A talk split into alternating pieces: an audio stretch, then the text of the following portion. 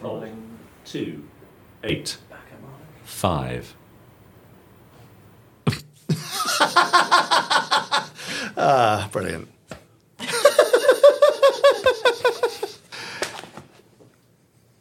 Why can't you work that? Have you broken it? Charlotte. The Jerry Anderson Podcast with Jamie Anderson, Richard James, and Chris Dale.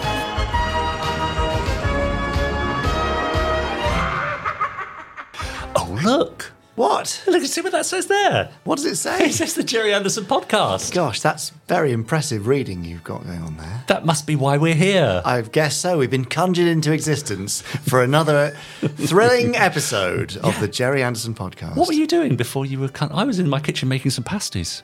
Uh, I was taking Rodri for a walk. Who's Rodri? Rodri's Have my, I met him? Ah. Rodri's my dog. He's my, my wolfhound puppy. Yeah, right. Okay. Who's We've been, I've been- enormous. we've been sort of, uh, you know, time scooped.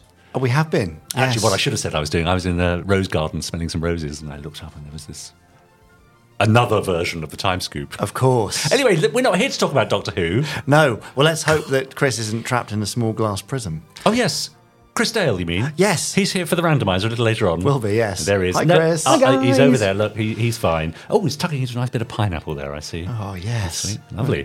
Uh, Devouring it in a rather disgusting way, actually. isn't he? Uh, now, so Chris Dale, we've mentioned. Brilliant. But who are you? Uh, Jamie Anderson. You're Jamie Anderson. I Hmm. And, see. and you? I think I'm still Richard James. I thought we booked Lou Hirsch for this one. Never mind. Good luck with that. Yeah, no, that's never going to happen, is it? I would love to get Lou Hirsch on. It's not going to happen. He's stateside now. It's not going to happen. But he could do it remotely. We could have Lou on the big screen. I and- mean, we would have to cut it to shreds. It- His interview would literally be, "Hi Lou, bye Lou." That would be it. Everything else would have to be cut because expletives, you know. Yeah. Well, it'll be fun. Let's let's see if we can make it happen. Anyway, Mm. uh, that is a sort of hint to the fact that every week on the Jerry Anderson podcast we Yep. have a guest. We do. Yeah. And this week's guest Yep. is the same as last week's guest That's because we right. do these things in two parts. It's Yes. Craig Morris from ITVX. Yes, that's right. Exactly. Uh, the man who brought us Jerry Anderson on ITVX, essentially. Pretty much. Yeah. Without whom, and so on and I, so forth. I think that's probably fair to say. wow, great. Well, we'll find out more in the second part of your interview with Craig a little later on. Yes. Gosh, let's hope I don't mess that one up. Again. Uh, yes, we also have, of course, um, I mean, you know, it's. I- I can't you even, bring looking my, at? can't even bring myself to say it. oh, I know. Fab. Fab. Fab. Fab. Fab. Fab. Fabs. Fab. Fabs. Fab facts. That is that uh, is the favorite thing in your life. Yeah, do Yes. you know what? I actually don't even mind it. I don't know why we've got this running gag that I hate it. It's Yeah. quite fun sometimes. There you go. Uh, but more importantly than that, our podstrons, Yes. podcast at jerryanderson.com, sending Yes. in emails. Facebook I group. read some out, you read some out. YouTube channel, Ah, yes. official Jerry Anderson. People comment underneath. I read them out, you read them out. Full Uh, sentences possible? No, not doing those. Right. It's quite a packed podcast when you think about it, isn't it? it is. It's not just us kind of chuntering on for an I hour and think it a could half. probably be an hour if we didn't chunter. a lot of chuntering. Do you think people scrub past the chuntering? Uh, yeah. I'll tell you what I'm going to do. You know, underneath where, on YouTube particularly, and uh, when I put the you know the chapter headings as Yeah. it were, I might just put you know zero zero dot dot twenty seven to zero four dot dot thirty eight chuntering, Yeah, I think that's so people know they could just skip over it. Yeah. I Good. bet they're not even listening now. no. I know I bother. Anyway, should we just do fab facts? Go on. then. it's fab facts. Now, time for this week's Fab Facts. and now, Fab Facts. Nice. Yes. Hmm? So we we don't need a gag this week about how you really hate it because No. you find it tolerable or Yeah. sometimes interesting. I've only been joking all these years. really? It has been years, hasn't Gosh, it? you've been really holding on to that for a long time. Anyway, you all know the drill. Yep. Look at Fab Facts, flick through it, shouts Yeah. Fab, I say things that's interesting, probably. Yeah, good Ready? luck. Yeah. Good. Here we go. Fab.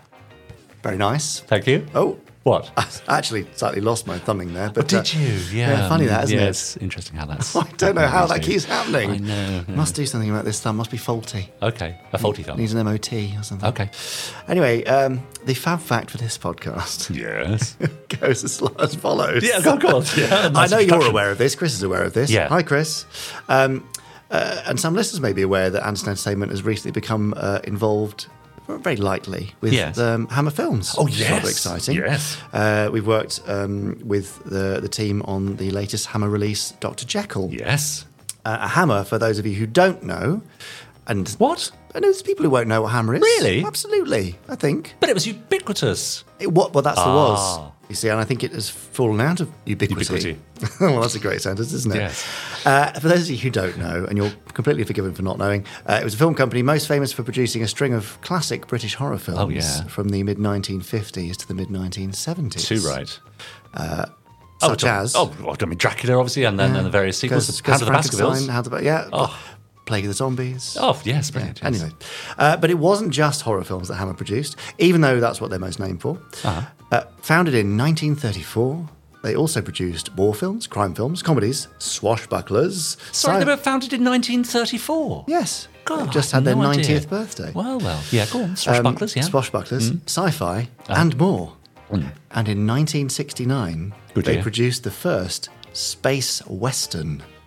oh, I like the sound of that. You go Mm. tr- on, you trying to think of a portmanteau for it? asbeston. Speston? No, it doesn't sound very good, does it? Sounds like the fibres you find in the ceiling. It's not that. Anyway, it was a space western. It was a sci-fi film uh, called Moon Zero Two. Do you know of Oh, it? I don't know. Okay, well, set in the distant future of 2021. right. So now in the recent past, past, then. Yeah, yes. okay. The film focused on a space pilot played by James Olson, who is approached by a young lady whose brother, a moon miner, with an E, Oh, right. miner, Yes. not minor, Sure. uh, has gone missing. Said young lady was played by future Space 1999 star Catherine Shell. Oh, So yes, ha- uh, Hammer got Catherine Shell to the moon first, not the Andersons. well, well. Now, did she mention this in her interview? do you know? I don't on think the she podcast did. All those months ago, That years was ago. years ago. I Yeah. did record that in the in, in lockdown, Right, I think. okay. So no, I don't remember. But maybe go back and have a listen. Yeah. if you want to hear more. Yeah, you're right. Uh, also on the cast were UFO guest actress uh, Adrienne Corrie. Right. Uh, and Neil McCallum, Hmm. who pr- provided voices in Thunderbirds Argo and four episodes of Captain Scarlet, Hmm. and played guest roles in UFO and The Protectors. Ah, it's such a small world of, a small pool of actors doing all these things, isn't it? Yes. Also in the film were such notable actors uh, as Warren Mitchell, 1960s Doctor Who villains uh, Bernard Breslaw and Oh, Dudley yeah. Foster, Monty Python's Carol Cleveland, Yeah. Michael Ripper, who appeared in more Hammer films than any other actor, Oh, yeah. and Sam Kidd, who appeared in more British films than any other actor. That's quite a Really? claim to fame, yeah. More British films than any other actor. That's what it says here. It must be all official. those carry-ons that they all did. must be and- real, yeah. Well, There you go. Uh, familiar Anderson names among the crew also included Brian Johnson Mm-hmm. and Nick Alder in the special effects department, stuntman Martin Grace, and sound recordist Claude Hitchcock. There you Hmm. okay. go. Yeah, nice. Uh, however, for this fab fact, Yeah. this bit we've had so far is Right, not oh, the it's- fab that's the fact. preamble. We're going to focus not on a person, but on a particular prop. This is much more like a fab fact, don't you I- agree? I feel that this could have been two fab facts, and we could have spread this over a fortnight. well, But there we There's are. no no I mean, chance now. Yeah, that's right. Mm-hmm. We're focusing on a particular prop from Moon Zero 2 Uh, can I also add before we get to the prop? Yeah. that there is a little nod, in a way, Yeah. to another Anderson show. Uh, yeah. Costume in, element. In what? In the in the uh, Moon Zero Two. yeah, Right. Catherine Shell, Yes. pink wig, Oh, really? brightly coloured wigs. Yeah, Ah. I don't know whether UFO came first or not. It's- Yeah, it's- yeah. well, probably About the they same were in time, isn't it? production earlier. Yeah, Well, well. maybe UFO stole it. Anyway, let's not get into that. Uh, we mentioned before, Mm-hmm. moving on, that the spacesuits from Doppelganger had a long afterlife, including becoming the shadow spacesuits in UFO, as well as many appearances in other shows and films. Right. but so did the spacesuits from Moon Zero Two.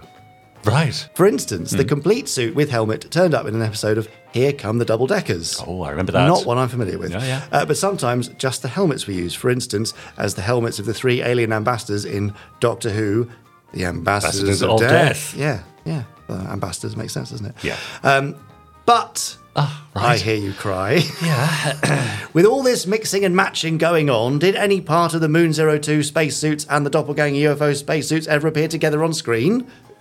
Oh, is there an answer to that, or is that a rhetorical question? No, that's what they were crying. But yes. Oh, I see. Well, It's people are I've got the answer. Oh, right. Okay. They did.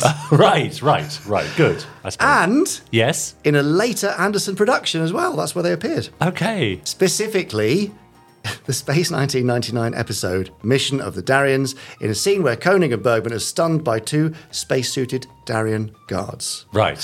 One of the guards is wearing an old shadow spacesuit helmet, and the other helmet comes from Moon Zero Two. Okay. Both of them have been resprayed the same colour, but if you look closely, you can spot the various differences that indicate which production they were first used in. Right. So, Right. Oh, well, there's, so, yes. there you go. Oh. Uh, that's the Anderson connection to the 1969 Hammer production Moon Zero Two, a movie that TV Zone magazine once described as watchable. Ah, I, I'd take that. High praise indeed. I would absolutely take that. Watchable. That's fine by me. There we are. I mean, I know Fab Facts, the book you have there is a sacred tome. But is. let's hypothetically imagine that someone each week had to prepare those Fab Facts for a pod- podcast.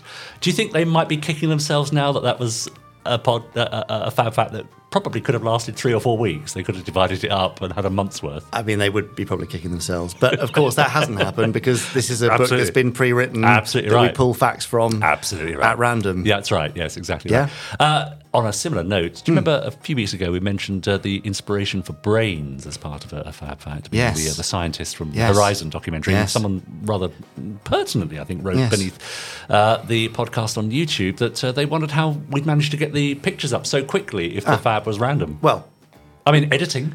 yes. Well, it's, It's- a combination of editing Yeah. and also your favourite member of the podcast team. Oh, I've lost count now. Well, one of them who very quickly runs along and does a search and then puts Scurries them up on about. the screen. That'll be that'll be Ross. Yes, Ross. That's right. Hmm. I mean, Chris doesn't scurry about. No, I've never seen that. He just sits on his sofa all I day. know. Coming up later with the randomizer. Uh, great, yeah. Well, that was certainly a prolific, prodigious fab fact, wasn't it? yes. I mean, what? Okay, go on. I'm not sure where we're going to end this one. Um, so, Podsterons, have you seen any other strange combinations of Anderson costumes combined with non Anderson costumes that turn up in an Anderson or non Anderson production? We'd love to know. Do email us podcast at jerryanderson.com. I don't think we're going to get any emails about that. No. Anyway, that brings us very strangely, no idea where we're going to go with this one, to the end of this week's Costumes that may Space or may not have ended up on a Jerry Anderson or non Jerry Anderson related series fact. fact. Yeah, spacesuit would have been easier. Wouldn't it would, wouldn't it? Brilliant. Good. Why didn't I think of that? That went so well. It was good, no. That I mean, the- uh, what I love about the Fab Facts Come on. is it's so very varied, isn't it? It's very varied. Sometimes you yes. get Hmm. one that's very long. Sometimes you get one that's a little more concise. Yeah, but the long ones are sometimes good, and sometimes I, I don't know what the hell's going on. Talking of long ones, Yes. Now let's look at our email bag. Okay. it's time to open the door and let in the podstrons because it's a bit of a talking prodigious it size, bulging? What, oh, what a length! Okay. never mind the length. Look at the girth. Okay, let's, do it. Let's open the door. is the voice of the Polsterons. Oh, it is nice actually, isn't it? When we get to this point, and we can just chill out. The pod, the voice of the podstrons, it kind of just sets us up nicely, doesn't it? you feel chilled out? Mm. I do. I feel relaxed and chilled. Yeah. Uh, now, do you want me to take the longer one, uh, or, or or vice versa? I Well, don't um, mind. where it's is a- the- where well, is it's the, the lo- second the second one in? You made me do the long one Fair enough. last time. All right, so, I think it's your turn. Okay, That- then I'll so start with this one from Scott No, Bickley. because the long one's next, isn't it? No, it's the second one I've said. Oh, I see. So you. So I take the first one? I'm very easily confused. Oh, clearly. Anyway, Scott has written in a relatively short email. yes. Says hello, Jamie and Richard, and I mustn't forget Chris too. Uh, No. How Okay, could Chris. you? Much better than Chris one, I think. How is everyone? Um, better. Good. You, Um, yeah, I'm all right. Chris. Oh, so so, says Chris. There we go. Uh, Scott continues. Hmm. When I watched Pod 277 with Genevieve Gaunt answering my question on her interview, Yeah. I was thrilled. Oh, good. Yes, the greatest franchise of all time I asked her about was indeed Thunderbirds, as I grew up uh, on it more than some of the others that I do enjoy watching. Fair Yeah, enough. yeah. To answer Genevieve's question Oh, about my last name, Bikliki. Bikliki, Yes, yes. A question It's- I've never thought to ask Scott before. Well, when I've met I him. mean, I love that the questions are now going both ways. This is Yeah. fantastic. That's right. Bikliki is from Scott's dad's side of the family, as he was from Kosovo. Ah. There you go. His English is good, but his spelling is not. right. Okay. Great. uh, when will the Thunderbirds audio CD set Danger and Deception be released, as I have it pre ordered? I'm looking forward to listening to it. Oh, yeah. Thank you for making such a f- uh, an fabulous, fabulous. That's the spelling as we would say it, That's good. right? That's an fine. fabulous That's how you say it, podcast. uh, here's to many more to come. Take care. Ah, yes. Have a great day. Whoa. just the day though. Will do, just the FAB Scott. Thanks, Uh, Scott. Danger and Deception should be uh, end of November, Mm-hmm. I believe. So very soon, like the next two weeks. Great. Exciting. Good. Right. I I mean, mean- your turn. Rich. Oh, sorry. You wanted Before, an no, answer. just before. uh, Is there any other podcast where the listeners and viewers actually have the opportunity to ask that the special guest that week questions? I wonder. I don't know. Because I think there might be a bit of a USP for us. One of our USPs. In yes. case you don't know, in case you don't know, uh, on our Facebook group, uh, every now and then I mention who our next guest is, you and Hmm. do. I open the door to, to questions from our Podstrons, and you just comment beneath and put your questions, and there you go into the Space 1999 lunchbox. Yes, and if you're listening to this for the first time, this whole thing must be a very weird experience. Yeah. Anyway, Here's a long one. This is from Sukdeep, who says, Good luck. Hmm. Ready?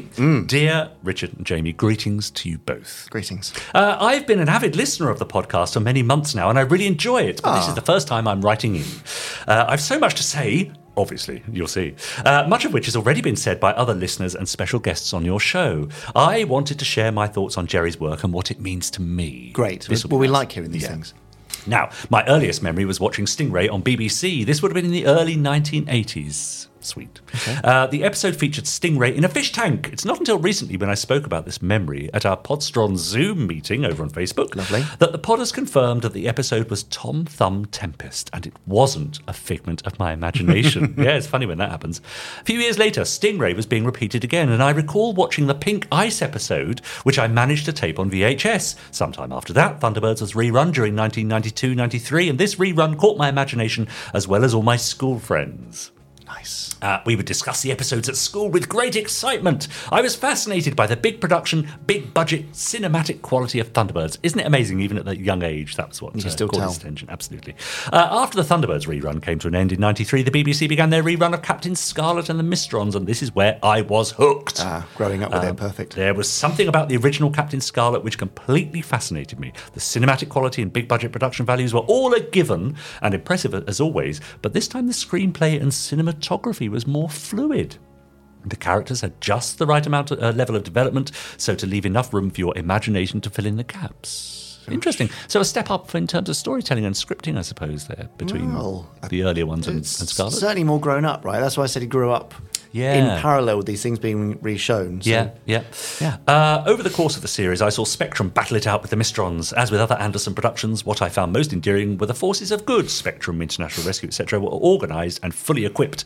The formula Hollywood narrative was smashed by Jerry Anderson. Traditionally, the forces of evil would dominate for three quarters of the length of the, of the production, while the forces of good were caught on the back foot, disorganised or in denial. Instead, we saw the forces of good were already organised and fully equipped with hardware and technology and ready to act. You can see the military strategic thinking of Colonel White when his first action almost always is launch all angels.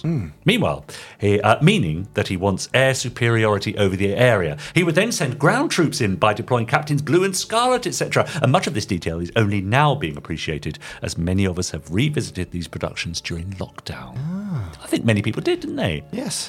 Because it was What a else to strange do? time. Well, yes, and also, you know, we look back to safer times, don't we, during Yes. moments of danger. Seeking nostalgic warmth and security. Exactly.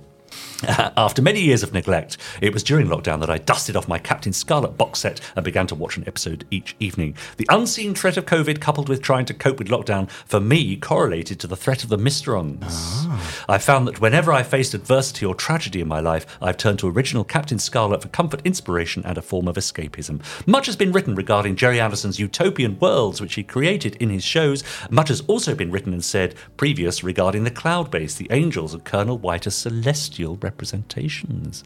Interesting take. Uh, these I would not disagree with. Sometimes it's not what the artist's intention is that is important, but what you make of it and what it gives you. Absolutely. That's I, I'm all totally with you there. So you can make of it what you will. That's interesting, isn't it? All things to everyone.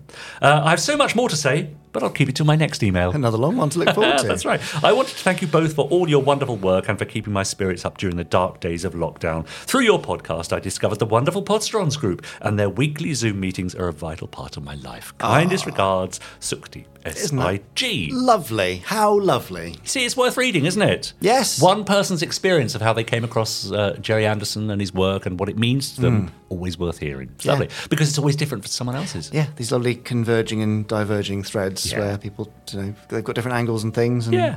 Yeah. it's Nice. Lovely. Thanks for that. Do send it. I, I look forward to hearing the next one. You can read out the next one. All right, fine. Deal. Well, that was a good one. It was lovely, yeah. Yeah, lovely. Uh, is there more? Yeah, one more, I think. Oh. Oh, it's a medium one. Right. So could you cope with that? Yeah, I think so. Yeah, Oh. go on. Uh, it's Mark Perkins. Obviously. He, he's quite a regular Yeah, we love it. emailer. Yeah. Greetings, podcats. There you go. Says Mark. That's a There it standard is. Mark intro, right? Yeah. Yeah. Uh, some might say I have a little too much time on my hands. but- Well, I'm not saying know, that. but- But as we head into winter, I like to have a plan of which shows I'm going to watch with my breakfast oh, over the coming few weeks and months. right. Gosh, TV at breakfast. Oh, I used to, but that's, Radical. that feels very uh, sort of childhoody to me. Instantly, I'm I'm taken back to Toast and Marmalade and Inspector Gadget, for example. That's oh, but you're mine. talking weekends, aren't you? yeah, Yeah, sure. I mean, you wouldn't be allowed TV during the week. not not before school. No, No. parents weren't monsters. Uh, as I think I've mentioned before, uh, I run my own version of the randomizer. Chris's isn't good enough, clearly, so that every morning I can settle down to watch something from the Andiverse uh, in the, the precious times before the rest of the household get up and I can actually have control of the TV. Yeah. Currently, I'm branching out to include some recent acquisitions, which now include Space Patrol. Ah, right. Mm. Okay. I like to think of it as an Anderson show from an alternate universe, where Jerry carried on working with Arthur Provis and Roberta Lee um, and had none of Lou Great's money. yeah. Okay. yes. There'd be other stuff about that was it. lacking in that universe, obviously. Um, this morning, I watched one of the later episodes, Deadly Whirlwind. Oh, Great name. I've had a few of them Which myself. is superb. Ah. Superb. Sounds like that curry dish we had that time we went the out. deadly It's now whirlwind here, or yeah. super yeah uh, the uh, the story moves at a breathtaking pace features a race against time to save the earth from two separate existential threats has some very funny dialogue and is all accompanied by the most unusual and innovative electronic music None of it looks as sophisticated as Viable XL5, and the voice acting takes a while to get used to, but I love the show. Right, That's great, right, isn't it? yeah. It's such good news that the Blu ray release has now been rescued through Anton Entertainment. We're very happy to do so. Since the devastating demise of Network, and I'd encourage anyone wanting to experience some alternative space puppet adventures from the 1960s to get to know Captain Larry Dart and the crew of Galasphere 347. Oh. there you go. wow. Yobba Ray's on. Mark Perkins, that's their Fair enough. phrase from the. Is show. it? What's that mean? Yobba rays. It's a thing they've got, like Okay. a technology. Is it? Yeah. Are there any other sort of properties that you'd want to bring into the uh, kind of Anderson stable? Do you think that are kind of near cousins that you I think don't might know. be? I mean, there's there are things like um, Starfleet and all that Yes, sort of stuff. yes. And uh, what's the? There's a South African puppet show that I now can't think of the name of. I'm waiting for the randomizer to call it out. Interster, yeah, which kind of feel Anderson adjacent, right? Right, okay. Um, obviously, Thunderbirds 2086. That's another Yeah. one. So, yeah, So there's lots of stuff that, Yeah. that, are, that are Anderson adjacent, and I Yeah. think could live kind of within the Anderson universe. Yes. but uh, many, many hurdles to overcome before getting Many those. rivers to cross. Yes. Great. Uh, excellent. Uh, do keep them coming in. Podcast at jerryanderson.com. Uh, we love to get your emails. We just love the fact that you're still listening and watching after all these years. Some of us have been with us, some of them rather, have been with us since the beginning. They have, and Amazing. some just recently. And Maybe some even gave some up just, halfway through. just today. Well, they won't be here, will they? Yeah, we can be really rude about them, can't we? Let's not. Let's Oh, not right, do that. sorry. Let's let's keep them entertained with something new. A guest interview. Ah, yes, but we know who it is. Who is it? Well, you're going to tell us. What now? Yeah. All right. Come on. It's time to welcome back the managing editor of ITVX, the home to all things Anderson and more besides. He's been an Anderson fan forever, and even holds the distinction of previously meeting not only the great Jerry Anderson himself, but also the lesser Jamie Anderson. Despite that, he's decided to join us again to tell us more about his work and Anderson memories. It's Craig Morris.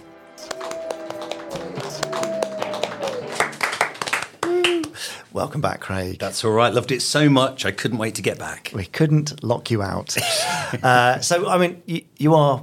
I'm going to call you Mr. ITVX because you're giving them the kind of editorial direction Oh, Yes. and you are kind of setting the tone for what should be there. And therefore, we've Yeah. got you to thank for all the Anderson content that is there and your colleagues, obviously, who've been so brilliant and supportive. Mm. Well, that, that's what I was going to say. There's a big team there, but you, you said a strategy. But I think both at BritBox and at ITVX, we've got an amazing acquisitions team, actually, who are very good when you go, we need a bit more of this or a bit more of that. And they, they're the people who go out, they do the deals, and they, they manage to pull all of this together, Mm. which is amazing. So, yeah, I don't want to take all the glory for it, but. Uh, Well, I'm, I'm giving but you're you going all to give it. of I'll walk around Yeah. with a badge. Saying, Yeah, we'll get you a "Mr. badge for that. ITVX. So we last week we discussed how uh, Ricochet um, inspired you to go into radio. So I mean, could you give me your kind of comic book superhero origin story from radio to ITVX and a few of the kind of highlights along the way in a in a one to two minute version? Yeah, yeah. Um, listen, I mean, all the, here's here's the honest truth. I loved radio because I love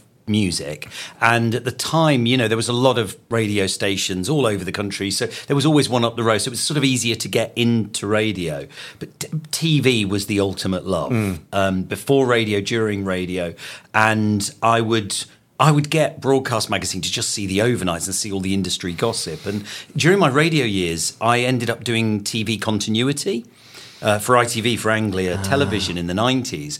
And um, that got me a bit closer, you know. And so just bit by bit, you, you know, my path was crossing more and more with TV. Um, but I loved radio. I did 10 years on the radio, 10 years then um, in management. But I, I was sort of, I was coming up on 20 years and I remember thinking, but do I just want to keep doing this or do I try and go and scratch that TV itch? I'd love to work in TV. And I just got really lucky, actually. I started talking to somebody at the BBC just at the point when they were setting up their high definition TV channel and they sort of needed somebody to come in and uh, effectively sort of gather together all the HD programs that were being made for the different channels and put them into one HD channel called BBC HD. And I think I'd contacted them at just the right time because Christmas was coming, everybody was really busy, and it was a bit of an add on. It was a bit of a, who's going to do BBC HD? Probably not many people watching it. But it got me in the door, and I hadn't been there long. And then they went, we want to do more on YouTube, on our YouTube channel. We need somebody embedded within the channels to advise what we do. And we would do deals with people like Mock the Week and uh, the Jonathan Ross uh, chat show at the time to clip up bits and put them out on the YouTube channel. So I was very much in the new bit of the BBC. I wasn't on the traditional linear channels to start with. Anyway, that led to. Uh, doing a scheduling role on BBC Two for a year. Someone went on mat leave, and I love that because that got me in content uh, into contact, if you like, with uh, archive um, content on TV. This is years after they brought back. Thunderbirds and a lot of the Jerry Anderson properties, they still had a budget to do classic TV. So I, I could finally get my hands on the BBC archive and bring some of it and put it on, on the TV. Um, so, for example, they would sh- play a bit of Dad's Army at Christmas, but I started showing it every Saturday night at half seven. And I remember they let me do it as a trial and went, but I, am not sure, you know, we do it more than a month. And I think they carried on for over 10 years. I was only there on BBC Two for that year. So I just, there was always this thread of archive. So I loved radio, but running through it all was this kind of love of TV. And I think once I'd got my foot in the door, then they, they weren't getting rid of me. I wanted to be involved. So I did um, BBC Two then I went off uh, to work. Well, there was various companies owned them, but for Channel Five and Viacom and Paramount, and I launched a lot of their channels in the UK. And I used to oversee all the the sort of scheduling and planning for Channel Five. So uh, I did that for many years. And then I wanted to get into streaming, and BritBox was my route into streaming because I could bring all that knowledge of, of TV, commercial TV, and almost a bit of the radio spirit of this is quite a small startup mentality, sort of coming up with creative ideas and bringing it to life with a small team, which wasn't very TV actually. So I probably pulled on my radio experience there. So that that's how it that's how it went really, radio to TV, then into streaming via BritBox. Amazing. And here we are. Now, the, the nice thing is, I just realised during that is you putting Dad's Army on then means you're responsible for actually some of the very limited time that I spent sitting with Dad watching TV. Really? Growing up, yeah. Yes, yes, yeah. You that would be right because it, it sort of it was loved by the BBC, but I still think they saw it as something to do on special occasions. And I remember saying to them when I was there, there was still quite a few of the cast alive, and it's like I wonder whether it makes sense to get them all together. And I think I'd read somewhere that Jonathan Ross was a bit of a super fan, and I remember suggesting when I was at the BBC, "Is it worth doing?" And, and they did it. And as a fan growing up of all of these shows, to be able to suggest things and see these things come together, I felt a very similar thing um, with the Jerry Anderson doc, A Life Uncharted, to have any kind of part in something that that celebrated Jerry and his legacy was really special to me because you know these are shows you you know you sort of cling on to as you grow up and they they're, they're quite you know they go quite deep with you so one of the lovely things about being a fan of tv working in tv is when you can bring it together like that and yeah dad's army was lovely and i would see the cast in interviews saying oh yeah and it's back on a it's back every saturday night now and it was quite simple i had a lot of history shows on a saturday night i loved dad's army and I was looking for a show that would just get a big audience through the door at the beginning of the evening. And so I suddenly thought, hang on, Dad's Army at half seven and uh, Time Watch at eight. Hmm. There's a there's a sort of history element there. Should bring in an older upmarket audience against you know whatever it is strictly. Um, and and yeah, it worked. There you which is go. great. Well, I would watch that with Dad, and uh, lots Oh, of happy that's- that- hours. that's lovely That's to a lovely know, full yeah. circle, yeah, Yeah, there, which love is great. that, love that. Uh, now, last week we looked at the moment that inspired you and your first Anderson memory, and that started that radio journey. This week, I think we should look at your favourite moment. So, shall we watch the screen? Then you can tell us all about it. Yes, definitely.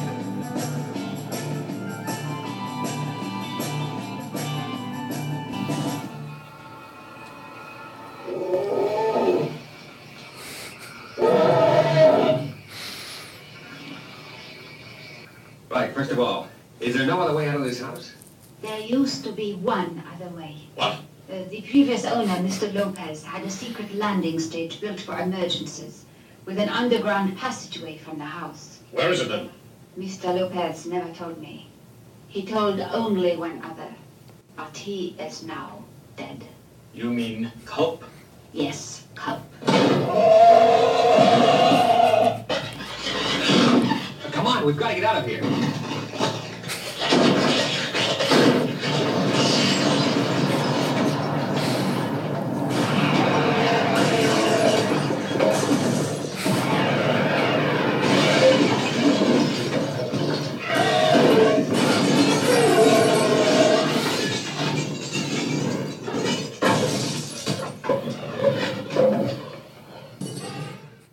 I mean, come on. I mean, who else at that time was doing that on this type of TV shows? I mean, you know, that's the Jurassic Park of its day. You It- know, it you is, look at that, yeah. and, and and I think I love that scene because it sort of brings everything together. There was always a lot of ambition in Anderson, um, but parking the fact, and I think I only realised this when I was a lot older, that if they were to scale, they would be enormous, wouldn't they? Those alligators, they were the size of a window. They and would stuff, be, but, you yes, know. absolutely vast. Parking that one as a kid, you know, when you're just at home watching that on TV, it's it's exciting and it's gripping. And it's the storytelling, it's the characters, the storytelling, but these amazing, ambitious visuals and things that that the team did, and it was a team effort, I know. It, you know, you look at that and go, you know, as that lab is being smashed up and stuff, yeah. it's proper exciting TV, isn't it? It is. I, I actually, uh, my cheeks slightly ache from smiling at that because it, it, there is something really magical about it, and Yeah. and now in HD, Yes. seeing it like that, and even stuff like the the scale of the grass versus the alligators. Yes. Yeah. Just there's just so much detail in it. Oh, it's it's just beautifully done. Yeah. And I think it sums up a lot of the care and attention that the teams used to put into these shows, particularly the design aesthetic and Hmm. the set building. And as I say, everything, you, you know, I mean, I've watched a lot of TV from that era and uh, it's quite basic in comparison. Hmm. Um, and thank God it was all shot on film as well. So we still get to see it, as you say, looking better than ever. Yeah, no, it looks absolutely amazing. I mean, it's there's there's so many aspects to that which now wouldn't happen for a kids show. I mean, let alone talking about a character being dead. Mm-hmm. Yes, uh, yeah. Mm. which would be avoided now, and all the kind of violence and destruction that comes with that. I- Is do you think that's part of the the reason that it kind of has been so timeless and survives on the streaming services? And does it really? Do the shows like like Thunderbirds and Beyond have a place in a, a modern streaming landscape when there's so many thousands, tens, hundreds of thousands of hours of content? It does it still have a place, and why people are watching it? Yeah, definitely. Look, I think um, it taps into that thing. Not many shows that are aimed at a, a family audience or a kids audience translate, but I can think of a few. I think the Muppets do it, and I think you know Disney tapped into something that adults could watch and kids could watch. Um, uh, Doctor Who, and and I'd, I'd say the Jerry Anderson stuff, that that world. And I think it's made it's so good you can watch it as an adult and appreciate it and love it. And we've all done this. You go back to other kids shows and they just they they're kids shows. They don't really suit. I think it's quite timeless because it's just a, a a sort of ripping good adventure and that whole thing about people dying. I think there's you know there's not many shows that do that. Again, that that- I, I saw it in the Jerry Anderson shows and I probably saw it in Doctor Who, um, but not not really anywhere else. And that's an interesting point, actually. I mean, times change, and you know we've got Grange Hill on BritBox, and people often ask me why do you put all the older kids stuff almost. You, you put it into BritBox as an adult thing, and you don't put it because we have kids content in ITVS. Why don't you put it in the kids stuff? And it's like because if you go back and rewatch it, what was suitable for kids 40 years ago. It's not suitable now. I mean, in Grange Hill, Alan, in the early days, he's puffing on a real cigarette around the back of the school. you know, it's quite shocking to watch a kid smoking on, a, on a drama.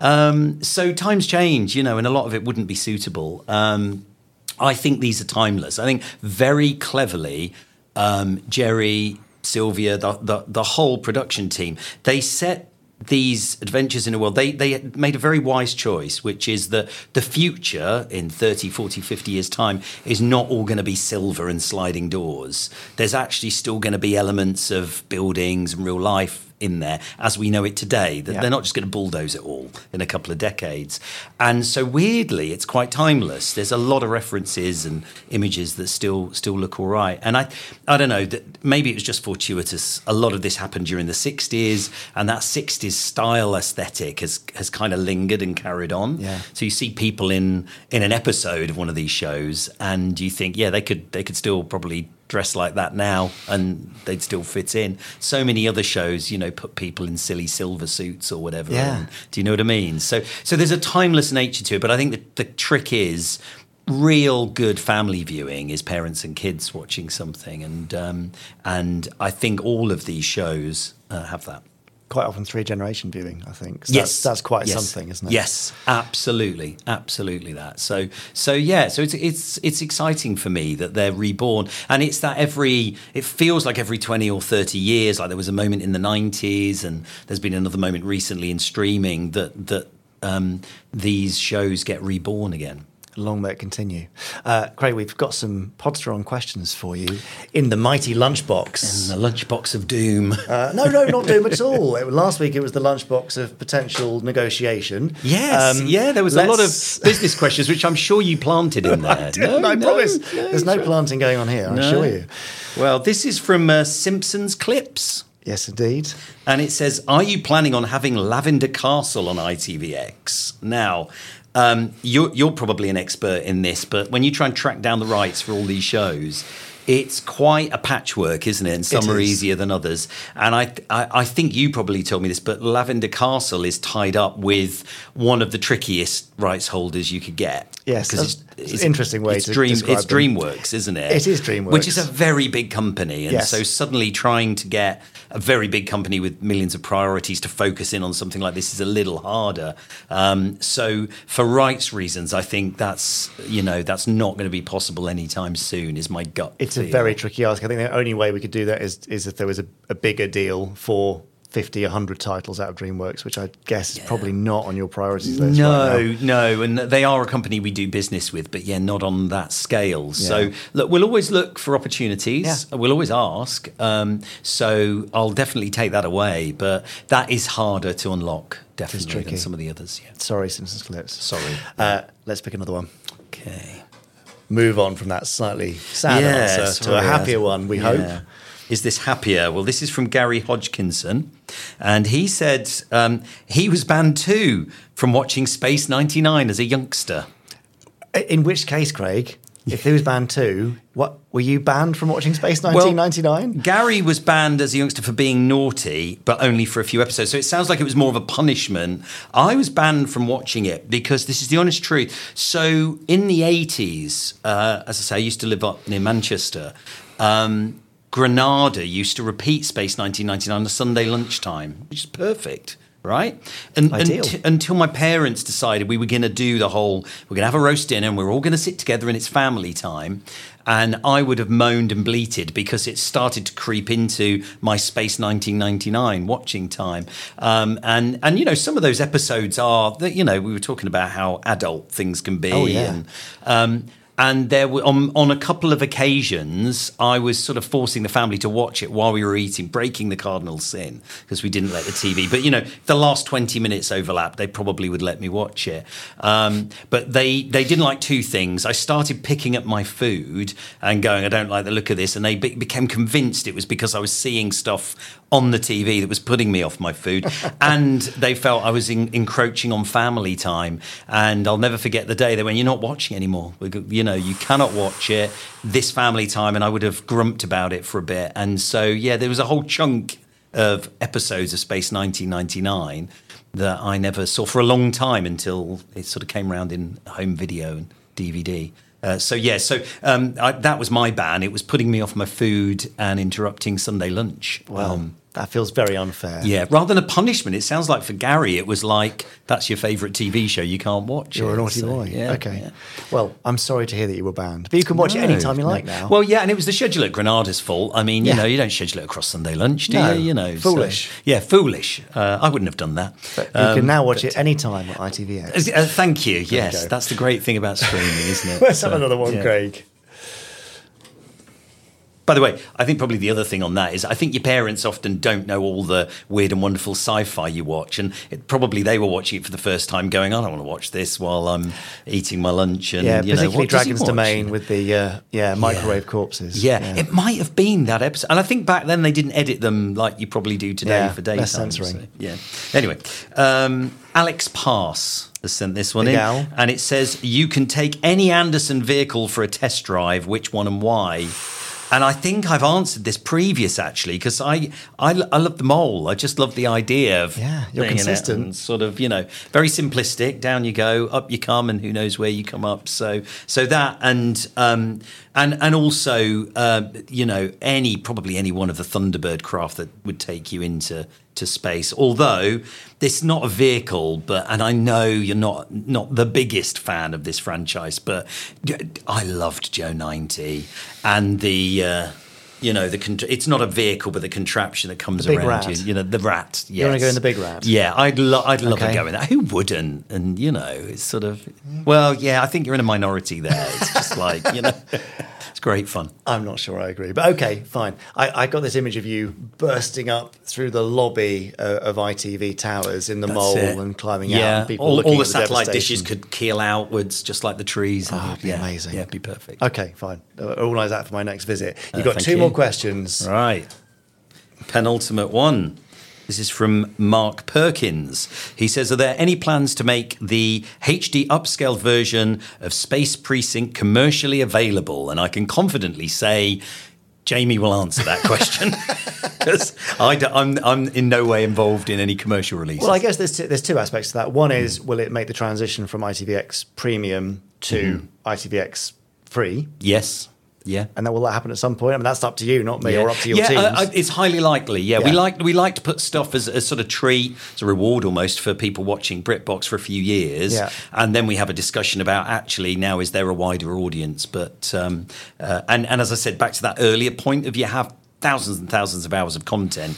There's an optimum amount to have. So Yeah. if you bring something down, what what do you take off? So so I could see it at some point, but probably not in the next year or two on ITVX. Fine. Over And to as you. far as a commercial release goes, more widely, it's absolutely something we're looking into. Yeah, yeah. There you go. and How's why that? not? Yeah. Perfect. Last one. I mean, there's no surprises now.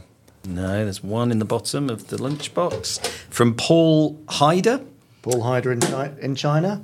Oh, right. Yes, Okay. It's very international, this podcast, you know. Ah, yeah. Well, he's asking what is it about ITVX that makes it a great home for Anderson shows? And I may have partially answered this before. I think it's two things. One is we've got a brand called BritBox, which celebrates the best of British TV. And Anderson shows absolutely the, embody the best of British TV. So why why not? Um, I think it also helps that when it comes to the free part of ITVX, the bit which has ads in that you don't have to pay for, um, the older stuff we host there needs to make a bit of sense. So it tends to be ITV brands. So it's a legacy thing, right? This is bringing the best of what ITV has done in the past, be it Brideshead Revisited or Rising Damp or A Touch of Frost or Prime Suspect or Cracker or all of those classic shows. Um, I, I, it's brilliant to put it in there. It's great to have it in the mix. Uh, Because so many shows in the 60s were shot on videotape, black and white often, that, that, you know, I think if you're a true fan, and I do, you go back and watch them. But if you want to get them to a wider audience, it is a little harder. So having stuff that's in HD, uh, either black and white or color really helps because you know you want to be a sort of premium streaming service. So I think we're a great home for the shows. I think sci-fi is a very big genre if you run a streaming service. um, so to have the gift of these shows is huge. And and look, as I said earlier, um, I think for me. We've just got to pace ourselves. We don't want to release it all, all in one go. I know people would love that, but there are lots of practical considerations. But over time, we'd like to every year keep finding a new little treat, like Space Precinct on BritBox in HD. You know, all of the, you know, every year find something new to go. Oh, now here's here's something new to come back for. And while you're here, you can enjoy all these other shows Yeah. as well. It is the perfect home, and we're very grateful that all the Anderson stuff has such a nice home. I absolutely love it. It's one of those areas where what you love um, and something that's been with you through your life sort of intersects with um, your job, and that's amazing. It's a gift, but yeah, no. Um, uh, and just to reassure everybody, we we don't we don't take this lightly. We you know we care about these shows, and we want them to look better and better, and we want to add to them, build them out because um, it's a brilliant slice of classic British telly. So we've got to look after it for and sort of hand it on to the future generations. Please keep it up.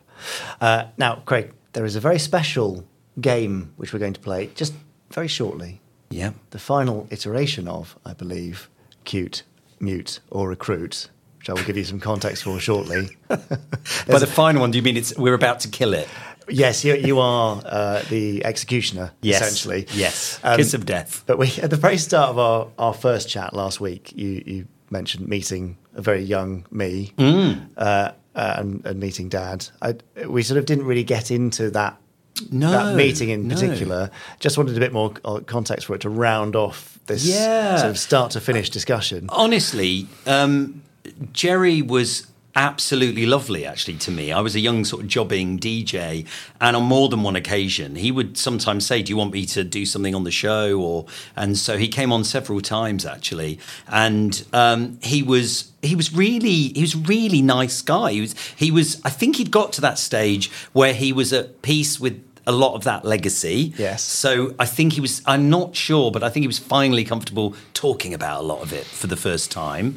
He was very mischievous. He would always throw, in, in the interviews, he would always throw something in to try and throw me. I think most famously when he was talking about how he managed to get the effect of Robert the Robot um, uh, and which he did, of course, and innocent me on a networked Saturday morning show with many, many kids listening. He told the story of how uh, the ideal implement he found to press against his throat to get that that. Uh, that voice, and I had my head in my hands. He did it on purpose. I think you could see what he was doing. So I love, but I loved that. There was there was always a good bit of banter. He always brought it to life, and he was actually was very generous with his time. And and as I say, Simon Archer had introduced us. So um, so yeah, so he was he was great when he came on the show, and he told all the brilliant anecdotes that we know and love, you know, his hatred of, of John, and that's why he stuck him in the space station and all of that. Now, I think people forget now, we take the internet for granted, but back in the early 90s, you were clinging on to a book or a magazine article or a radio interview to find out these nuggets. Now, I think everybody knows a lot of this stuff because it will be sitting there on a Wikipedia page somewhere. Um, but no, and the other thing I was very impressed at about Jerry was his drive. Every time you met him, he was talking about a new project. there, Mm. next were- thing, there was yeah. always the next thing, always that. That's what got him out of bed in the morning. Um, but as I say, I think he certainly said to me that for a time he sort of hated, sort of grew to resent and we all know this, obviously, uh, what he did in the 60s because he really wanted to be making live action and he got a bit boxed in. Um, but there was always projects on the go, and you know, they a lot of them eventually came to fruition, but it would take years, you know. Um, but that's what a great producer does. They don't they don't give up. They just keep chipping away. Um, so yeah, it, it, yeah, as I say, we we had some great times. It was I felt incredibly uh, fortunate to be invited and to go backstage, um, albeit everybody was more interested in Pat Sharp than me. Clearly, uh, legend legendary eighties DJ Pat Sharp, um, but I was just couldn't believe I got to be there to see some of the original, you know, uh, marionettes and stuff. It was amazing There you go. And now here we are, all these years later. all these years later, and it comes it comes full circle because that's how old I am. I mean, that would have been like thirty odd years ago. So, Yeah. yeah, Scary. Amazing. If you could have told young me and younger you then Yes. that this would be what we would do Yeah. now. Anyway, even even better. there's so much lovely full circle stuff that we talked about, and including you know Dad's Army, and that allowed me and Dad to sit and watch stuff together, Mm. Yeah. and you know how it's affected your life. It feels only right that we should end on a real high with a game of cute, mute, or recruit. Yeah, what a great way to sort of ruin that lovely poignant chat we were just having. It was also Yeah? beautiful. Yeah, Uh, yeah. I think we can thank Richard James for um, Yeah. creating this game. Yeah. Uh, now, if you're not aware, uh, it's probably for the best. But um, each week until now, the previous week's guest has drawn three random cards from a selection of characters. Uh, and you are now tasked with building your very own, or our very own, uh, international rescue type agency. So you can, you, you get these three choices. You can only recruit one. right. You're going to say that one is cute. I mean, this is Richard's game, Uh, and one you're going to mute because you couldn't bear uh, Okay. any All any right. time with them Okay. at all. Yeah. Uh, okay. So and you're about to tell me. well, I'm how going to to do this give with- you the three cards, and you Okay. can tell us who's here. I think you'll recognise all of them. God, so so here are Oh, this your is where it all choices, goes courtesy wrong. of Nicholas Young. Who have you Right, got, so- Craig? I've got uh, Mr. Four Feather Falls. Tex Tucker from Four Tex for the Tucker. Falls. Yes, exactly. Everybody's favourite Parker Butler. Interesting one. And um, UFO guy. Ed Straker. Ed Was Straker. Commander thank Ed you. Straker. Yeah, Commander Ed Straker. This is quite this is quite tough. Well, actually, there's an easy mute in these. Is there? Easy mute. Who are you muting? Tex Tucker. Goodbye, Tex. Tex Oh, Tucker. dear. I'm not a big westerns fan, um, so I've never quite liked that. So and and Four Feather Falls is fine for what it is. I do I have watched some, um, but no, sorry, Tex. I'm not big into the cowboy scene. So. Wow. So that's the voice of uh, entertainment legend Nicholas Parsons. Who I know, You've chosen I to know, mute. I know. Ouch. Yeah, Okay. sorry, so, sorry, yes, but that, that one's going. Right. so, it's- that's down. It is Parker or Ed Straker. Who are you going to uh, say is cute, and who are you going to recruit for your Cute and special recruit. organisation? I think you've made it very easy for me. The the cute and recruit. It's, it's Nicholas Young that's made it easy for you. I've had nothing to do with this at all. Uh, I'm, I'm recusing myself from any involvement with this. I think we've got to say cute because Really? yeah, we've got to say cute. I'm shocked. But that's partly because I don't know whether I'd ever describe Parker as cute. He's, you know, He's cute in a sort of quirky, charming way. no, no, no, no. Uh, I, the thing I loved about UFO um, was the the look, the feel, the costumes, proper space age madness, which I love. The multicolored hair, and again, you know, uh, so I looked at that show and I felt everybody was quite quite good looking and just you know, so Okay. Um, so there's a cuteness there, definitely Right. uh, a type, I think. Very so, good. Yeah, I go for that. But And no, if I therefore- was going to build something around somebody and uh, build it out into something and start something up, I- I'd want Parker at my side. This is this guy with his background. Uh, you know, I feel, you know, as we saw over many, many episodes, he's a man of hidden depths, murky depths as well, I think. You know, Yes. but I, I like that. I think you need a bit of rough and tumble. You need someone who can crack the code, or you know, he could probably take someone into an alleyway and you know look after himself with his. in in in terms of, I think he could get into a, a bit of a fight situ and he'd look after you. I think you know. I mean, I would say Straker would too, but it's interesting because there's a lot about your psychology, Craig, that you would choose an ex-convict over someone previously Ex- in the ex- U.S. Air Force ex- and now head of a secret Ex-convict, organisation. You can do, yeah, no, no, no. I, there's, it's Pretty Boy versus the Brawn, and I think you know, Okay. yeah, I think I'd want Parker in my corner. Well, what a bombshell to end Cute Mute or Recruit on. I'm so glad that that's the way we've ended it. Goodness me. Uh, Craig, to redeem yourself, Yes. is there anything else that you would like to add about ITVX or what people can watch? Is, is Uncharted coming up on X, I believe? I think, I'm sure. Yes, yes, yeah, yeah, yeah. It's it, yeah, it's in plan. It's like um, one of the things I'm keen to do is look for uh, a moment, you know, like a, a Jerry Anderson day or if a show has a particular day. Uh, but yes, I, I'm not sure how widely known that is, but Uncharted will definitely be coming on to the free tier of ITVX uh, Brilliant. very soon, actually. Um, and yeah, we look, I- ITVX is there to just go in and watch what you want to watch. And as I say, over the next year, I'm quite ambitious that we'll make it more personalized to, to your taste. But um, particularly if you go for the premium subscription, you do get a lot of additional shows, a lot of great sci fi shows. So I'll always be the salesperson for the whole thing. But what I like most about it is we can put all this stuff out there and it can find whole new audiences. We've just launched, um, you can put lots of channels up uh, within ITVX, and we've just launched a blast from the past channel, and that's showing things like you know Captain Scarlet and stuff. So, so we're finding lots of places to put this. It's there, all of it's there, you know, to to watch in its entirety. But we've got channels if you don't want to pick, and uh, you'll you'll see that sandwiched in between rhubarb and custard and other classics. So yeah, so look, there's a lot there to discover, but it's got to be each to their own. But I, as as you can probably tell, I just feel incredibly privileged to be able to work there and pull it all together. I've got a brilliant team who work very hard on. Uh, curating the stuff and getting it in front of people. But all I'd say to people is go and have a nose around. There's some quite interesting stuff there that you might not have spotted before. Brilliant, Craig. Well, it's all in very good hands, and we're very grateful. All Ander fans are for everything you're doing there. So please keep it up. Uh, last week we talked about where to find ITVX, but what about people? People want to find you? Can they follow you on LinkedIn or are you on Twitter? Or yeah, X, I, I'm, sorry. I'm, I'm not on many um, platforms, but LinkedIn. I'm on LinkedIn is always a place you can uh, look up sort of what I'm up to. Um, but yeah, you know, obviously, I. I, what I love is actually you've got a, a great connection here with the people who love the world of Jerry Anderson. So as they've done today, never what I'd say is never be shy of asking the questions uh, to the team at Anderson Entertainment, and uh, you guys are very good at getting it across to us. And and no idea is a bad idea. I'm always looking for new ideas, new thoughts of what we could do to keep things fresh. As I say, the only thing with a streaming service is you don't want things to go stale. You don't just want to put yeah. them there. So you always need to release new stuff. So that's why we keep our powder dry and hold shows back because, you know, what exciting things could we do next Hmm. year and the year after? Um, so, yeah, if anybody ever has any ideas, I'm always open to them. Amazing, Craig. You've been brilliant. Thank you so much. Is it Thank you, all? Craig Morris. Thank you.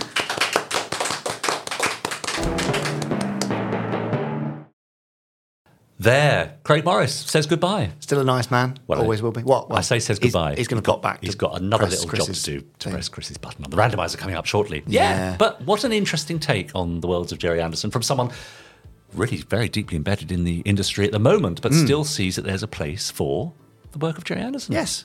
Isn't it nice? It's nice course to it have is. the support of people like Craig. Yeah, that's So, right. Thank you, Craig. I mean, all sorts of streamers seem to be falling over themselves at the moment to show Jerry Anderson shows, don't they? They do. Who knows where Space Mm. Where it Precinct might might, end. turn up next? Who knows? Yes. Uh, the bargain bin in the local. Wilco, No, I think. no, no, no, absolutely no, not. surely not. No, no, no. Great. Next week we've got Sadie Miller joining us, Ah. uh, voice actor, writer. Uh, of course, the two of you uh, shared a screen together for uh, more than thirty years in the TARDIS. When you were Uh, wee nippers. Thirty years ago. Yeah. Yeah. Yes, it must be. It is thirty years ago. Crikey. There yes, you go. when we were both wee nippers. Yes, that's right. Uh, so uh, she'll be joining us uh, next week to tell us all about her career and Anderson. memories Amazing. as That's well. so weird that I was been on that with her, never met her then. I've worked with her since directing her, Never never, met met her in her. person. And now, finally, my, You still don't get to meet her because I'll be interviewing her. Oh. You can have a fish finger sandwich with her for lunch if you like. brilliant. I look forward to that. Great. Uh, now, over on our YouTube channel, oh, there's all sorts going on over there. Not only can you find uh, the weekly podcasts uploaded in video format, Brilliant. but you can also find, oh, there's a new documentary about uh, Jerry's early life and career, which is Yep. fascinating. Correct. Mm. Uh, there's the uh, the primers, of course, um, to introduce you to a new Jerry Anderson Yes. series that you fancy. I think, uh, are they all up? For Yes. every series? Pretty much, yeah. Yeah, yeah, great. Uh, there's also uh, some Documentaries, free Beyond, episodes, I think. Beyond Anderson, occasionally. Yeah. audio drama Yeah. things, trailers galore, Crikey. parodies, Now. Yes. pastiches, Oh homages, Homages. But uh, motion comics. Uh, all right. Oh, sorry. Finished? Yes. Okay. Now, I don't know if you remember Pod 280. I uh, do. Featured an interview with Alan Dean. Who has Yes. recently curated a book of fantastic pictures from uh, Candy and Andy and the Beranders. Very weird, but very lovely. Uh, conducted in my kitchen, you might have noticed. The, the interview, not the curating of the book. Yeah, that's Just to right. be clear. Yes, hence the rather dodgy sound, for which I apologise. But no one mentioned it. Did they not? No. I thought I did. Well, I mean, what I mean is, no one who's watched it. No one who has matters since- mentioned No, it. that's Yeah, right. Scofair five five five one Yes. did, however, comment: the Candy and Andy era was Jerry Anderson at his most bizarre. Mm, Probably. Uh, it may have been uh, equally enigmatic had it been made into a series. Yep. It was definitely surreal by nature. Some may even think hallucinogenic influences, but I doubt that. I don't think so. No. It was Jerry being original, heavily influenced by mid 60s psychedelia, and maybe the fact it didn't become a show aids my imagination on the characters to this day. I still believe it to be a charming concept. charming, certainly one word. It's true, it is. Is it charming? Yes. Sort of sinister. Sinister and charming. Certainly through a model lens, it's sinister. Yeah, that's right. Uh, Peter Lippman, who we know and love, says, I wonder what an actual series this might have turned out to be. Candy, not the podcast, he says. Well, because the podcast is a series. It is, yes. Uh, It's it's on IMDb. That's right. And Ian Dealey says, I'm really quite fascinated by the Candy and Andy story. The fact that it crossed over with Thunderbirds was an amazing achievement in itself. Yes, all happening at the same time. Yeah, and it pro- probably across the studio floor from one another at various points. Just Weird. absolutely bizarre. Yeah. Uh, over on the early life of Jerry Anderson, on the videos about Lionel, Yes. his big brother, Uh, Fascinating. Yeah. Mark Clory 007. Fascinating. Yeah, says very touching. Wasn't expecting that. Thank you and RIP to both of those amazing men. Yes, it is a very touching insight if Hmm. you haven't watched it already. Uh, Dog Walker 666. Yeah, right. Wow. Oh, brilliant. Careful. Interesting. Said, fascinating documentary. Thank you very much. Uh-huh. and Kilted Green Yeah. said, I feel so sad that Jerry thought that way, saying that he should have died rather than Lionel. Oh, yes. Uh, from his perspective, I can sort of see where he's coming from, but the joy that Jerry brought to the world through his work would have never happened if his wish had come true. Well, that's absolutely true. And, and probably, you know, if Lionel had survived the war, he might not have been inspired to go and do those things. If you know, so right. much, so much of his career is down to Lionel, really. Yeah. Hmm. And and if you uh, haven't seen it, you can watch more and learn more about that on Jerry Anderson Life Uncharted, which is Yes, now you can. available uh, for free on ITVX. Oh, is it? Yes. Ah, from, okay. well, from the 30th of November, which Okay. is kind of now, isn't I don't it? know. I think yes. Uh, so does that mean you don't have to subscribe and be a sort of a premium member? Yeah, you can just watch the Oh. ad interrupted version. Oh, right. Okay. Might have a look at that. I mean, I've seen it before, obviously. Might have another look. Uh, great. And now, I, I also, I mean, this is something we teased last week and Oh, yeah. never got round to mentioning. Yes, I was too it's been- excited. it- it's been in full view for the last couple of weeks. Uh, but this is the release of the Space 1999 Eagle Collectibles. Bash me mic. there. Careful. Look I'm, at fl- that. I'm flying it round for those of you Okay. listening. Yeah, well, Setlick Free Gaming 80 uh, commented beneath the video, uh, letting us know that these collectibles were available for pre order, saying, I'll check it out. I was raised on a farm. And I used old pots and pans and stuff around the ranch to build my own Moonbase Alpha. Amazing. Uh, I would step around it flying my model eagle in my hand, landing and sometimes crashing, of course, on the moon's surface. I would create aliens using other models and imagined all the drama unfolding beneath those hoses and pots and pans and blocks of wood. Space 1999 will always have that special place in my heart of imagination. Oh, how lovely. Yeah, it's great, isn't it? And uh, so, yeah, here it is. You get your own uh, your own Space 1999 eagle. Yes. That's And, but also, well, actually, uh, do you want to read the other co- comment? And then Tom I'll- Senior seven four zero five simply says want want want want want want. Glad you read all of them. I was worried you were going to drop one there. So the other thing that we revealed and we spoke about in the news a couple Yeah. of weeks ago, but we haven't really talked about since it's hidden away here. Our new Thunderbird 2 desktop Beautiful. Thunderbird 2 collectible that's coming. The, pro- so the prototype that I've got here, Yeah. um, has not got the finished paint job. It's Yep. only got a little bit of weathering on it, but it is glorious. And I've wanted one of these for so long. I've just wanted us to do a lovely Thunderbird 2 that can sit on display and just be something you could That's marvel right, at. And it it is, it is a beauty. Great. So that's that's coming next year. Is it? Mm. Lovely. Just Very gently. nice. Oh, and it's got its own. Does it come with this little sort of comes runway? with this little runway. just hold that We're not up. doing QVC, Richard. Oh, We're I know, I just- know, but people want to see it, don't they? Well, they can't see it if they're hearing it, but yes, it's on a runway stand. anyway, goodness me. Shall we move on? Yes. Uh, well, that's all for now over on our YouTube channel. But uh, yeah, do give it a visit and give it a comment, and um, uh, we'll read out your comments next time. Also, while we're talking about commenting, you mentioned IMDb earlier. did. Well, now we're on video, as Yes. you mentioned. The, the the the podcast now has its own entry. IMDb listing. Yes. Uh, I mean, does that mean that's part of my uh, IMDb? It does, Does yeah, it? yeah. I'll have to have a look. So Uh, please do go go along and rate that. Yes, uh, somewhere else to put a, a- a rating and a review. Yeah. Because um, We'd love that. Yeah, great. Uh, right, that, that's it. I think from us for now. Oh, thank goodness. Uh, thank goodness we made it this far, which means we can now hand over the reins to someone far more competent. Oh, yes. It's Chris Dale in the randomizer. He's very good. Shall we? Over to you, Chris. Well, Craig, once more, I find you on the randomizer sofa with myself and the randomizer. You know the form, you know how this works, so whenever you're ready, let's press the button. Yeah, I wanted Stingray last week, but got You- you UFO. wanted Stingray, but, so yeah, it's- let's we can better UFO. You know, there's can't we? 18 shows in Yeah, here. come There's on, let's- Gotta be. It's got to be better, right? Oh, anything. better, is- better than. There's only one thing that we that we Yeah. really don't want to see come Yeah, yeah, up. yeah. Oh, oh. That one thing wouldn't be Torchy the Battery Boy, would it?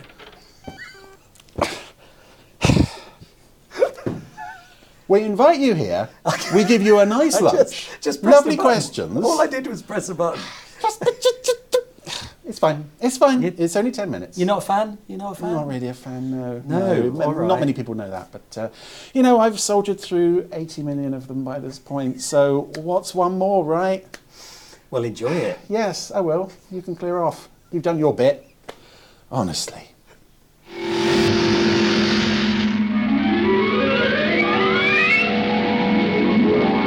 Taunty, Taunty the Bat. I think I must be past the halfway point with these, but they keep coming, like cockroaches. But it's true. What, you know what I said to Craig there. You, you invite the guests onto the Jerry Anderson podcast. You give them a nice lunch, and this they go and do this to you. I mean, I mean, I, I felt that I was getting on all right with Craig, and then it's just this sort of, what does he do? He goes and lays. King Dithers loses his crown on me.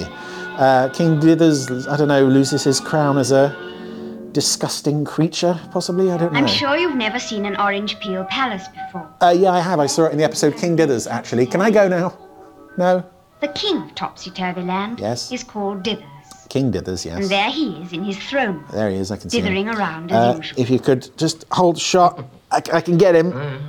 No, no, he's moving. Save it for torture later on. what I shall do with myself today. I Oh, I don't know. I'm all of a dither. don't want to do that. I've only just got up. Well, don't sing. Don't sing. It's too early for a song. I'll go to Fruit Town and see how Torchy the Battery Boy is getting on. I'll go and spread my uh, my unpleasant presence hair and Oh, comb my velvet train and oh, upon my innocent uh, subjects. I mean I must dust my comb and and, and have my velvet. Uh, oh. Uh, have an aneurysm. What's going on? Oh, oh dear, my crown's fallen off. well, Seems too large for me today. that surely can't be the uh, instigating, inciting uh, in- event of the episode, Ah. Where's can my it? coach and donkey? Coach and Donkey. Oh yes, Daffy Donkey. Uh, and there he is. The donkey was harnessed to King Dither's coach. At all outside the times, 24 7. It was a hellish I existence. wonder why King Dithers is calling me. Ah. Hello, Daffy. I want you to take me to Fruit Town. Of course, Your Majesty. He's left his uh, crown at the palace, you see. Do you know where it is? I hope this doesn't descend into he's out visiting people and he doesn't know where his crown is, and then it turns out that he left it back at the palace because I will be cross. Uh-huh. I'm very glad to hear it. Now I'll climb into the coach. Uh, and we can be off. Good, good, King good. Dithers climbed into his coach, and Daffy began to follow He's him dead. along. Oh no, his eyes are shut. Trit trot, trit trot Oh, went the little that's dog. actually quite From the coach good. came the sound of King Dithers puppet snoring. walk for this show. Uh, this is a fairly ambitious shot for this series, you know, that's fair. Ah. But soon, Daffy began to feel tired. Hmm. And suddenly, he stopped walking. Oh, it's sat down. There's the one tooth hanging out the front of the mouth. I find that quite disturbing. I'm tired of pulling the coach. Hmm. I want to have a rest. Wake up, Your Majesty. It's time for you to pull the coach. Town is not far away, and you'll have to walk there. Well, Hmm? Nonsense. I'm not going to walk to Fruit Town. Now take me all the way there. come on, you're the royal donkey. It's literally your only job in the series. I'm too hot, and I want to rest now. What an obstinate donkey you are. Oh, well. Wasn't there a crown in this episode that's supposed to be getting lost? No. Uh. Torchy was cleaning the windows of his pineapple house when King Dithers tiptoed up behind him. It looks like he's got someone trapped in the house and he's going, You can't escape from me. I am Torchy and I will always be with you. Oh, I can't remember. I'm very absent-minded, you know, Hmm. and I, I, I sometimes forget things. I know you do. You've forgotten something very important today. Oh. Have I really? What? Your pants! Put your crown on. Forgotten to put my Oh dear. Well, never mind. Oh, well. The kingdom doesn't fall apart because the king isn't wearing the crown. Me. Oh, Perhaps you left it in the palace. Yes, he did. He did. We saw it fall off his head. So there's no Oh, mystery here. once and put it on. Oh, you can't be a king without a crown, you know. Unless Daffy has stolen it and has taken the throne for himself. You can have tea in the throne room. Oh, goody, I love that. And then you can walk back, because I'm not sending the donkey out again just for you. Thank you, Your Majesty. I'll go and fetch him at once. Squish, Oh. the space boy with a water pistol, Yes, was I'd having a forgotten swing about in the him. playground. Mm, Gee, I don't know what to Whoa, careful, Torchy. Don't walk out in front of the swing, Torchy. I wouldn't want you to get hurt. Oh, brother! That would be Oh, super. brother, it's I've always wanted Torchy. to have tea in a palace. Come on, then. King Dithers and Torch. Oh, the poor donkey now has to go back with three people rather than just He one. didn't like pulling such a heavy coach, No. and they went very slowly. Much like the But at story. last they reached the palace and Uh-huh. went into the throne room. Squish is doing some strange Help me find my poses. crown, and then we'll have tea. Oh, dear, dear, dear. Oh, now where is it? I can't see it anywhere. Neither can I. I guess you've lost it. Oh well, Gracious. never mind. We've got to find it. Torchy, you must help me find my crown. All right. I'll ask my magic beam to help me. Okay, magic beam time. Beam that It is so bright. Will you shine your lovely light? Here Idiot and there. king lost his crown. Magic beam round and round and round and round and round. Jacket, and my beam will tell us the answer. Oh, it's all right. I found it. I flushed it down the toilet. And it shone out of the throne room and all the way to a beautiful green bush. Uh huh. All the places where we know the We'd crown better go and isn't. look under that bush, Your Majesty. My beam says that's where you'll find your crown. Uh, how reliable is this beam of yours, Torchy? My head feels cold without a crown. Hmm. Well, Oh no. Okay. Yes, that's quite a uh, disturbing shape in the background. I think we're about to get another reveal of a character for the first time. Uh, it's the bird thing, isn't it? Oh yeah, there he is. Uh, What a funny looking thing. It's not a penguin and it's No, it's not a not, a, penguin. pelican. I think it's meant to be some kind of bird, but I couldn't swear as to which. there's only one of them in the world. Hmm. Can you talk? Well, kind of. I'm sure you could yeah. speak if you opened your beak. Oh, Torchy would be a great speech therapist, wouldn't he? I'm sure you can speak. Just, just say words. It's fine. It's very easy. I do wish he would talk to me. Uh, I'm sure he must have a very funny voice. I know what I'll do. there's enough people in Topsy Turvy Land with funny voices. We don't need any more. What happened to the giggling hyena? The um, sh- uh, spinning top with the moustache. Does he have the crown? What's going on? Walking one way, walking the other way. We're not building up to a song, are we? Oh, do stop walking up and down. We, we, we, we, we, yes, yes, very, I've found very. some grass and I'm going to tickle you and make you laugh.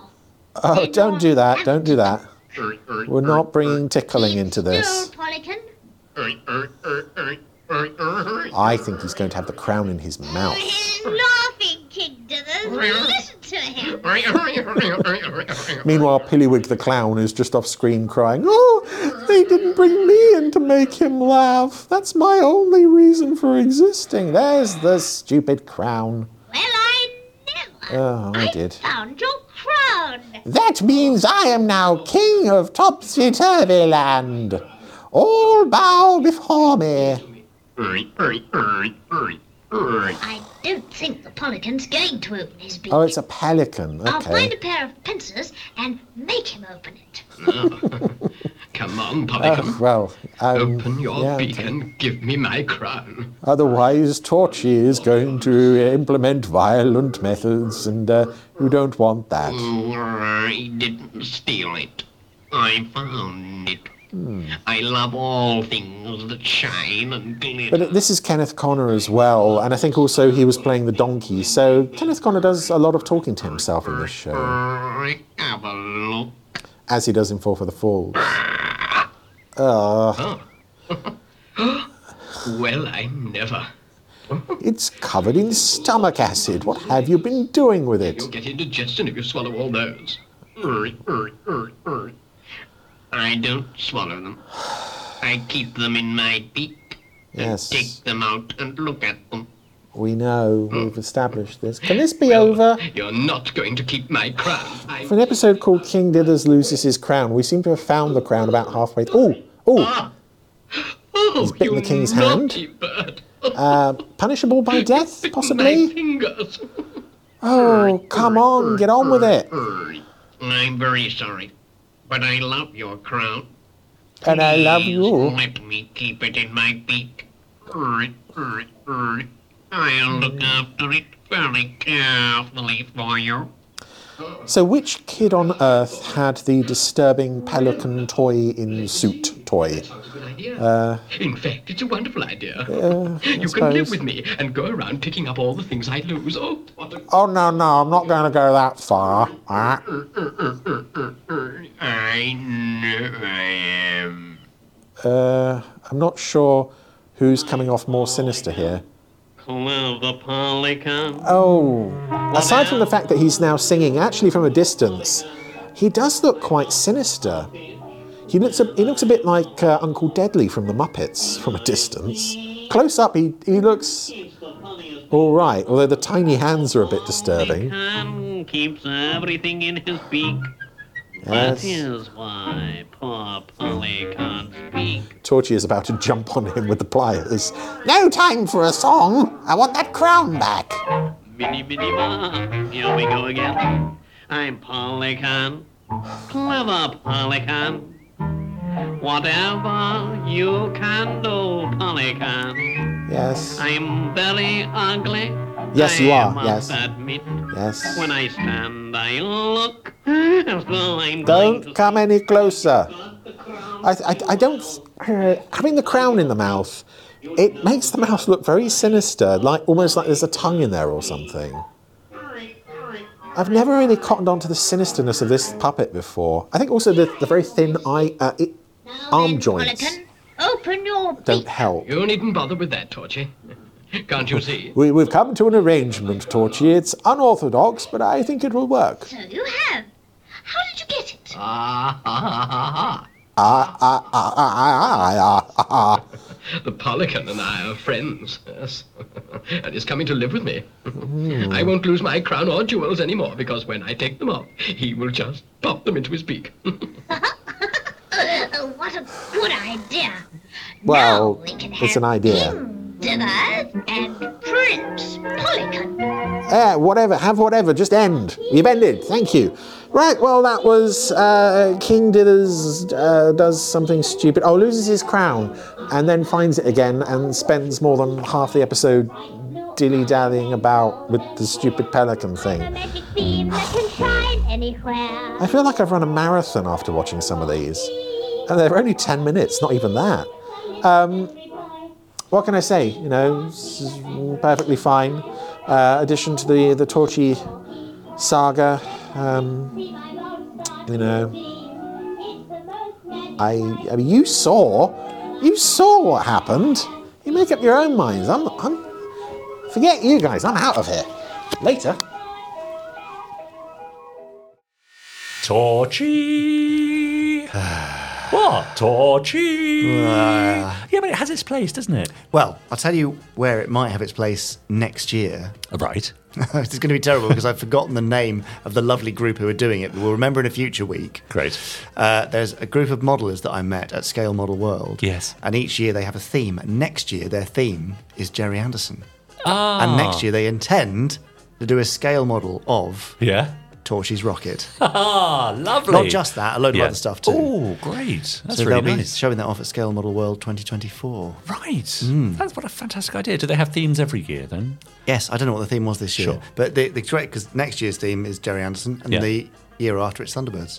Oh, well, right. Double bubble. Great draw for Anderson fans for That's Scale right. Model World next year and the year after. Yeah. Anyway, yes. Good. Thanks, Chris, for Torchy. Great. Yeah, yeah, yeah, yeah. Ah. Well, there'll be something else next week, won't there? Yeah, it could be Something another else looking- Torchy because it's random. Could be another Torchy. Yeah. Yeah, that's right. Be like flicking tails twice, wouldn't it? Yes. Could happen. Which it's, it's very likely. Or in even three fact. times or four times. It's E- just e- as likely. e- except it's a it's a coin with hundreds of heads on it. rather Yes. than- or hundred- hundreds of faces on it. Yes. Anyway, let's move on. This is getting I know. pointless. Yeah. All right. Well, we're- all we've got left is to say goodbye. So Yes. Thanks, Chris. Bye. Bye. Thanks, oh, Bye to Podstrons. Chris. Bye to you. Bye. Bye. Bye, Podstrons. Bye. Bye. Bye. Bye.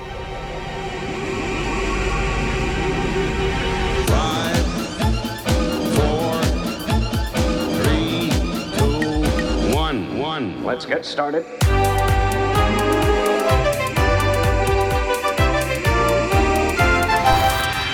Let's go.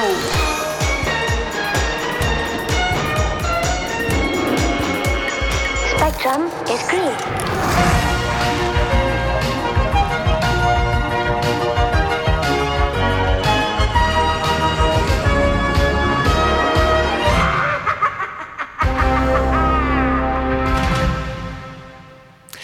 Do you know I had a dream Yes, last right. night Did you? about doing uh, a live podcast? Right. And the podstrons were so unruly. you know, when you do it, you ho- you do your wonderful hosting and you you I run do around the, room. The Bruce and you- Forsyth thing. Yes. well, I was going to say Annika Rice, but Oh no, I'll take that. You know what yes, I mean, I you're prefer sort of that. the love child of Annika Rice and Bruce Forsyth. been said Actually, before. Now, yeah, Now you- I now can you really mention see it. it. Anyway, Abba, my love. Yeah, when you do it in your Yeah. jumpsuit Yeah. and you run around the audience and you you encourage them to say news, news, news, news, Yes, and and gubbins. gubbins and- They were just doing it. They were running amok through Yeah, the were they? Oh. podcast. We were trying to say, uh, you know, uh, uh, c- coming up now, some news uh, from the Yeah. world of Jerry Anderson, Yeah. and they And just they were all, shouting, "News, news, news, news." Oh. news, news, news, like heckling us with their own catchphrases. That's that Willow. Yeah, Gotta watch her. terror, Mm, terror. Isn't she? But yeah, I, cause they'd never do that really. It's just the enthusiasm. But I don't know why I had a. Why did I have an anxiety dream about a live podcast? Is that a bit weird? Let's talk about this when we say goodbye. Okay. Bye bye. Bye. So tell me about your childhood.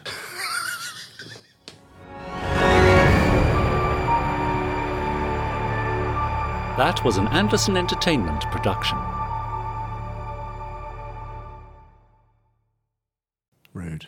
Fascinating. Brilliant.